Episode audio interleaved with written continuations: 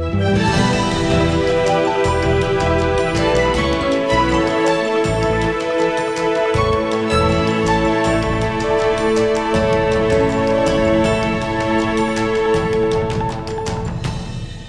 listening to a special edition of the DutchNews Podcast.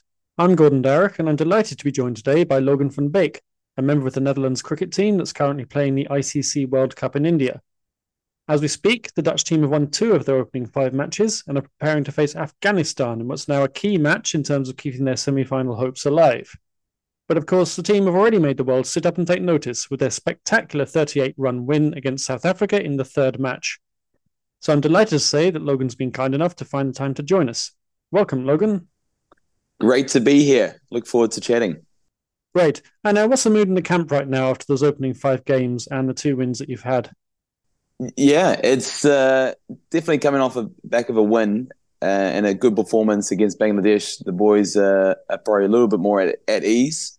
I think we had the high of uh, beating South Africa and we thought, right, that is that the spark that's going to get us going. And I think the the uh, Sri Lanka loss kind of took the wind out of our sails a little bit. We were pretty keen, and we thought we were uh, a good chance of of winning that game. Uh, and then obviously the Australian massacre happened. In a way, that's what I thought the World Cup was going to be like. It was going to be flat wickets, you know, superior opposition, good crowds, and you had to be your best skills had to be on show. So that was in a funny way, it was actually a good thing because it just gave you a wake up call of like if, if you're not at the top of your game uh, and you go against the top people at the top of their games, you're going to get found out. So that was yeah, a bit of a wake up call, and then to go to Kolkata and to put on a performance like that, although a bit been a, a, bit of a shaky start, but it mm. seems like a bit of a theme at the moment that we do a few rescuing jobs. Um, but no, we're we're sitting here looking forward to the next game against Afghanistan, which is going to be a massive game in the context for the rest of the World Cup. And so all eyes will be on November third. Excellent, good. And leaving the Australia game aside, which obviously was very hard for you, all the other games, including the games against Pakistan, maybe less so against New Zealand, you had chances in those matches. Were you feeling going into South Africa that you were on the brink of something there? I think we go into every game like that. We prepare the same for each game. Uh, I think for the South African game, obviously we've got four South African coaches, and they know the the South African team kind of inside out. And I think our plans that we had for that game were a lot more clearer and specific in terms of bowling spin up front. As fast bowlers, we knew we were going to bowl more in the middle, and I think with the bat, it was just a matter of getting the score. And the conditions were, were you know, were it was rainy to start with, but overcast. So it was tough at the start for the guys mm. who were batting. But again, I think we were just clear in, in the in the sense of we're in this fight. We know we can get ourselves in the battle.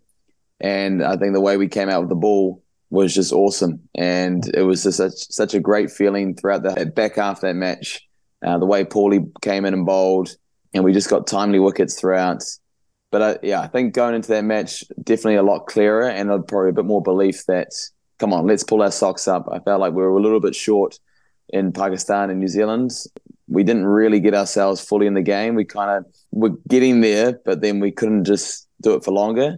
Whereas the South African game was like, right, guys, we can do this. Let's trust our skills and let's go for it. Yeah. And midway through your innings against South Africa, you're 84 for five, Scott Edwards is about to go out. You're still, I think, waiting to go in. What's going through your mind at that point? Do you think this is a match that's getting away, or right, we really need to bite the bullet now and go for it? Waiting to bet is the worst thing. You know, you don't know when you're going to go in. The bowling looks quicker. The spinners look like they're spinning a lot more. And you're sitting there going, well, how am I even going to hit the ball? These top six, seven hit the ball. What, what you know, what says that I'm going to hit the ball? I think being a little bit older now and having played a, a few World Cups and haven't gone against the best, I know that I'm going to see the ball.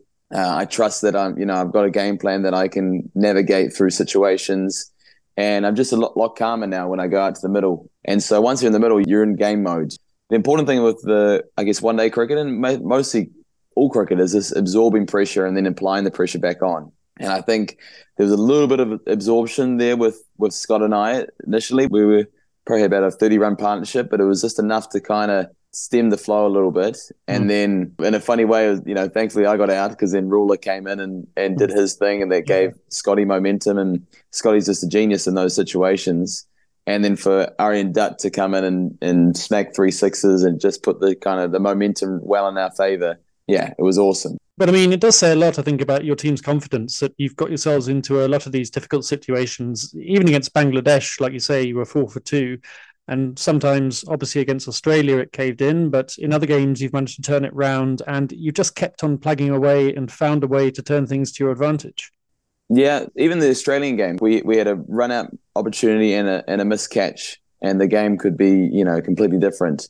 We had them 290 for six when Maxwell came into bat and that was a, a, crucial stage in hindsight. We, we came into the huddle and we go, right, boys, let's see if we can get them under 340.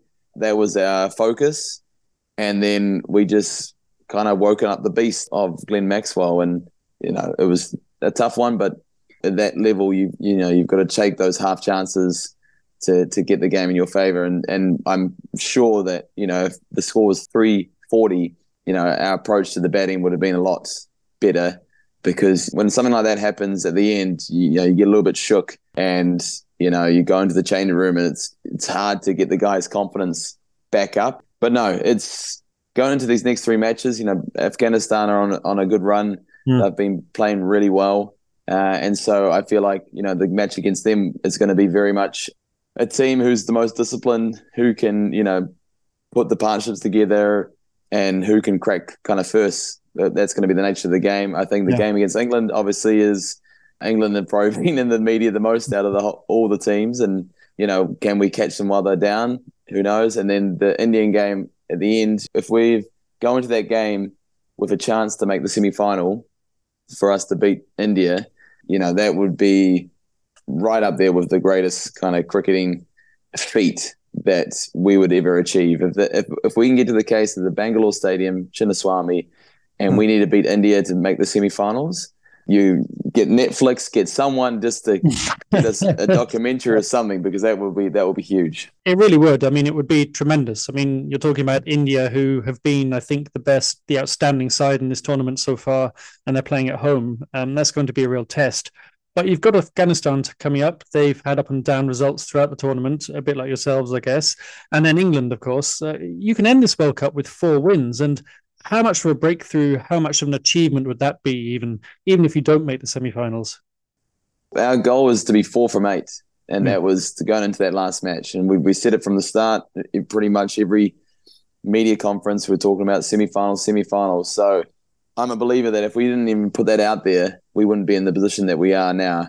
And it would be kind of same old kind of story of like, oh, if only we can just surprise someone once, it would be a great story. Whereas in our camp now, that's upsets and surprises are just not a thing. You know, I'm I'm I feel like we're getting to the stage now where we're actually a good cricket side. So I think you know one game was satisfactory, two game was good, three games you know very good, and I think four mm. games and possibly five would be remarkable. Yeah, and of course, if you do make the top eight, that means you qualify for the Champions Trophy in 2025. I mean, that in itself is a huge step forward for Dutch cricket, right? Again, you know, they just put that carrot in there and just to add some extra motivation. You know, we did it uh, against South Africa in the T20 World Cup last year to to make that top eight, and the ICC have dangled that carrot again. And so, again, if we can achieve that, it just puts another fixture in the calendar because that's the thing that we lack is our, our fixtures. You know, apart from these World Cups, we don't play much cricket at all. And a lot of us go off to different competitions. And, you know, I go back to New Zealand and play the, over there. You know, Colin and Bas and Paulie play in England, Ruler in England. Uh, and some of the other guys go play club cricket in Australia and back in New Zealand, or just in South Africa, or just kind of winter away in the Netherlands. So if we can lock that in, that just puts, you know, Dutch cricket in, in, a, in a great space uh, more funding, you know, more attraction for sponsors. We can contract guys, you know, we can get more coaching in, and you know, there's a, a flow and effect there that's you know can be really positive for Dutch cricket. I think it's fair to say you've surprised the outside world with how good this Netherlands cricket team is, and certainly you're hugely improved even since the T20 tournament from last year. But at the same time, you've got a lot of experienced players like yourself, like Scott Edwards, even like I know Sybrand Engelbrecht is new to the side, but he's got a lot of experience. So this team has been together for a long time, and now you seem to have made this breakthrough. What do you put that down to? Yeah, I think it's the consistency of of the bones of the side. Since Ryan Cook came in, he's brought a professionalism, you know, organization, uh, a positive kind of attitude, you know, a hard working attitude. And I think, you know, when Scott got the captaincy, he took it with both hands. And definitely there for a period there, it came with a lot of hardship. You know, we had some pretty tough losses. Um, that you know that England game, that four nine eight at Amsterdam was one of the tougher days of, of my career, and and we had a couple of heartbreaking losses against Pakistan as well. And it's definitely hasn't been all sunshine and, and lollipops, but I think the the main part is that most of this team has gone through it together. SR uh, Engelbrecht, I lived with him the last couple of years. You know, I'd come home and, you know, very down and we'd discuss the game and then he, you know, motivate me to get going the next day. So he was very much part of the journey, you know, not necessarily playing, but he was, you know, we were had plenty of chats, plenty of coffees, beers and talks about it. And I think what he saw, the energy and the the enjoyment that we were, you know, starting to kind of have, we wanted to be part of that. And then yeah, you got the likes of three young guys and Vikram Singh Aryan Dutt and Shariz Ahmad, you know, all 20 years old, but all have had like a fast forward crash course into international cricket. I think Shariz Ahmad's talked to every other leg spinner in the world and got tips from them. Vikram Singh has faced the best bowlers in the world and he's hit the best bowlers for four and sixes. Uh, and then Aryan Dutt is proving in this tournament what a you know what a find he is and what a natural, unique off spinner he is. You know the way he's bowling, he's probably the best off spinner in the in the competition at the moment. And of course, you got Max O'Dowd, and then you got the experience of Roelof, van der Merwe, and Colin Ackermann coming in to strengthen the middle. You know, Bas de Leede is in the last year or so has become a you know a superstar for our team. And every time Paul van Meekeren wears Dutch colours, he's he, you know he's a Superman, mm-hmm. and he he just goes to another level. And you know when he's on fire, he's as good as an inter- international bowler as you get and everyone's buying into you know Ryan Cook's vision. So we are a disciplined side. You know, we find a way to fight back into games. Uh, I think our catching efficiency is the the top in the tournament, and so you know we we we try and that's what we try and do. Is- I think all the commentators have been really impressed by your fielding. Definitely, I mean, I've heard a lot of commentators say you've been the best fielding side in the tournament. The bowling has definitely been a real strength. Do you think in the last three matches you're looking for a kind of a more consistent performance from one to eleven in the batting lineup? Well, that's I think that's the obvious answer is that if we can not be forty for four or you know fifty for five, it, it just helps the the lower to middle order be able to play with a lot more freedom. Um, I think we've we've just been a little bit in defensive mode and just trying to find our way to a score and and thankfully, you know, with Scotty, who's led this, has, has found ways to to get us to a score that our bowlers can can bowl to. So you know, the the, the top order uh, is so motivated. Like they're they're keen as beans. They they understand that they haven't been performing as well as they they can and what they're capable of. Vikram Singh and, and Max O'Dowd have been you know one of our strengths in the last year or so. They've been one of the best opening pairs in one day cricket. But it is the World Cup after all, right? You're stepping up a gear, you're moving out of your comfort zone, and I think that's something you have to expect in a way. Well, exactly. They're going against the best bowlers in the world on the world stage, so you got to you got to give them a little bit of uh, credit or pass to say, look, they're not necessarily facing that throughout the whole season. They're playing club cricket for most of the season, and then going to a World Cup, whereas all these other teams are playing international cricket for the whole year yeah. and then going to the World Cup. So that's that's the difference is that if you know if they were facing this day in day out of course they would be you know a lot better. But that, but again they they have played you know 20 30 ODIs between them against good competition. And i'm sure i'm sure of it. Like i just i can see it brewing where you know we're going to be 150 for one or two another partnership we're going to be 230 for four or five, and then we can put on, you know, 80, 90, 100 in the last 10 and get a score of 340, 350. Like, I just believe that we're capable of doing that. Mm. And it's just, frust- it's obviously frustrating that we're, you know, we're not able to push for that because of the, the starts that we're getting. So they're working hard physically, mentally, skill wise to, to give it their best shot. And, you know, I've got full faith in them. This momentum, I guess, goes back as well to the qualifying tournament, right? Because you rode the knife edge there. I think the last three games effectively were knockout games for you against West Indies, Zimbabwe, and Scotland, and you came through them all. How much of a lift was that for you, the fact that you got through those games, especially against the West Indies, where, I mean, we've talked about batting. The batting was a real strength for the team that day. How much of a lift was that for you to get through those games and come out as one of the two qualifiers? Massive. I was talking to, I think, Ryan Klein the other day on the bus, and he asked me about the, the West Indies game or just the, the difference in my game the last year. And it was that for a lot of us, that West Indies game just gave us the belief that we can do something special in international cricket. You know, we're not just good cricketers. We can actually do something, you know, amazing um, on a cricket field. And once you're able to do something like that, then going forward, you go into matches and go, yeah, I'm, I'm capable of, of doing something special today. And just having that in the back of your mind and in any situation, it gives you a bit of belief that, you know, you are good enough to change the game or to fight back and that game, you know, that we didn't bowl that well, and they, you know, they smoked us. But the way we went out with the bats with that belief, and the way that Tasia and and and Scotty batted in that match as well to get us into the game, it was just, you know, that is just like the blueprint of how we want to play. And then obviously, you know what uh, we were able to do against Scotland and and Bussy and to step up the way he did to, to, to kind of show that we've got world class players in our in our side as well again just just shoots confidence right into the team. And so, hmm. regardless of bad performances or bad games or things like that, we, we go into the next game going, well, no, we've done it before and we can do it again. Just going back to that West Indies game a minute, because we all know about the drama of that match, right? You're in, you face the last ball with a chance to win the match, you get out, and then you're put straight back in for the super over and you hit this monster score. What was going through your mind, and what did your captain say to you when he went out with you to bat for the super over? Yeah, well, uh, funny enough, nothing was on my mind. That was the crazy part about that whole situation. So I went into bat in the kind of 50 overs and we got to the score. We needed nine off the last over, you know, hit the fourth, the first ball. We got a one. Then Duddy tried to win the game and he gets out and then we have to run a by and then we ran a ridiculous two. And so one, once it was one off one, as Alzarri Joseph was running in, that was the first time I actually overthought it too much because I was thinking, okay, do I hit it on the ground? Do I hit it in the air? Do I just try and see the ball? Do I try and whack it? In the end, I just kind of plinked it to mid on.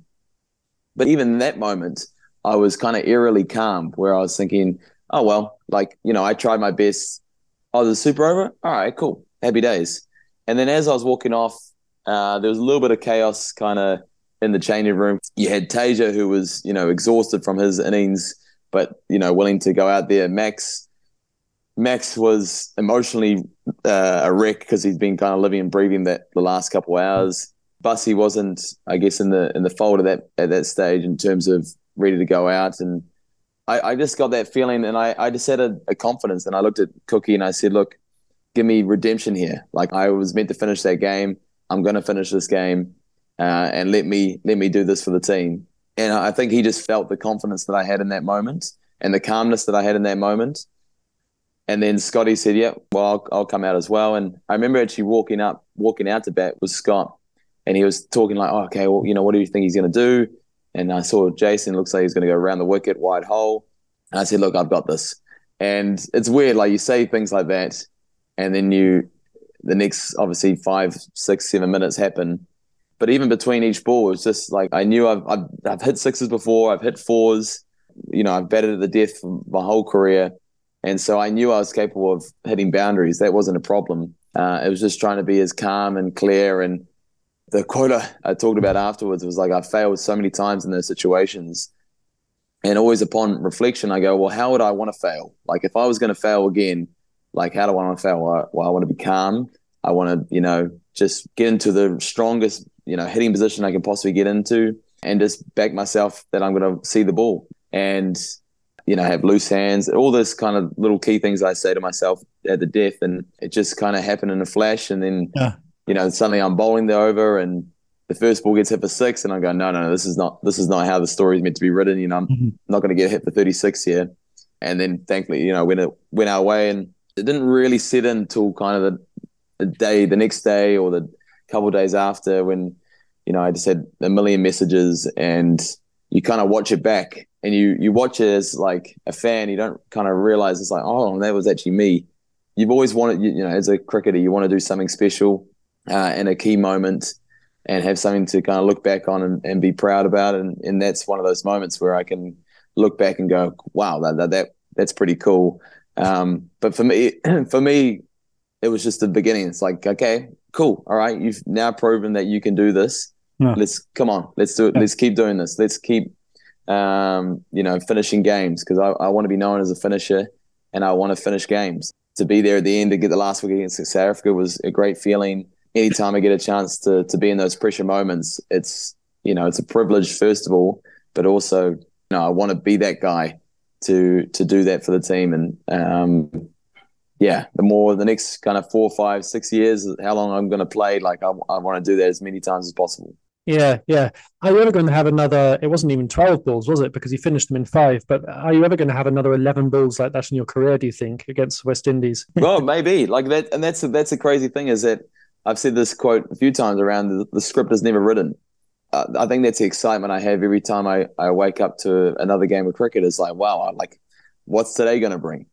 that's the part that I enjoy the most is is waking up and going, all right, cool, this is a new day.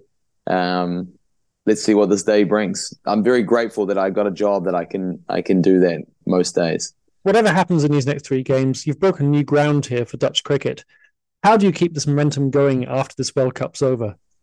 Mm, great question. Fantastic question. It's sponsorships. It's uh, you know the KNCB getting the right people involved you know, obviously we're shown as a team that we're able to do special things. Now we've got to use this leverage, use this funding to create a sustainable future because we don't want this to just be, you know, a 18 month period of great cricket and then everyone goes their separate ways. Can we get this core group playing together as, as long as possible, get this coaching staff together as long as possible?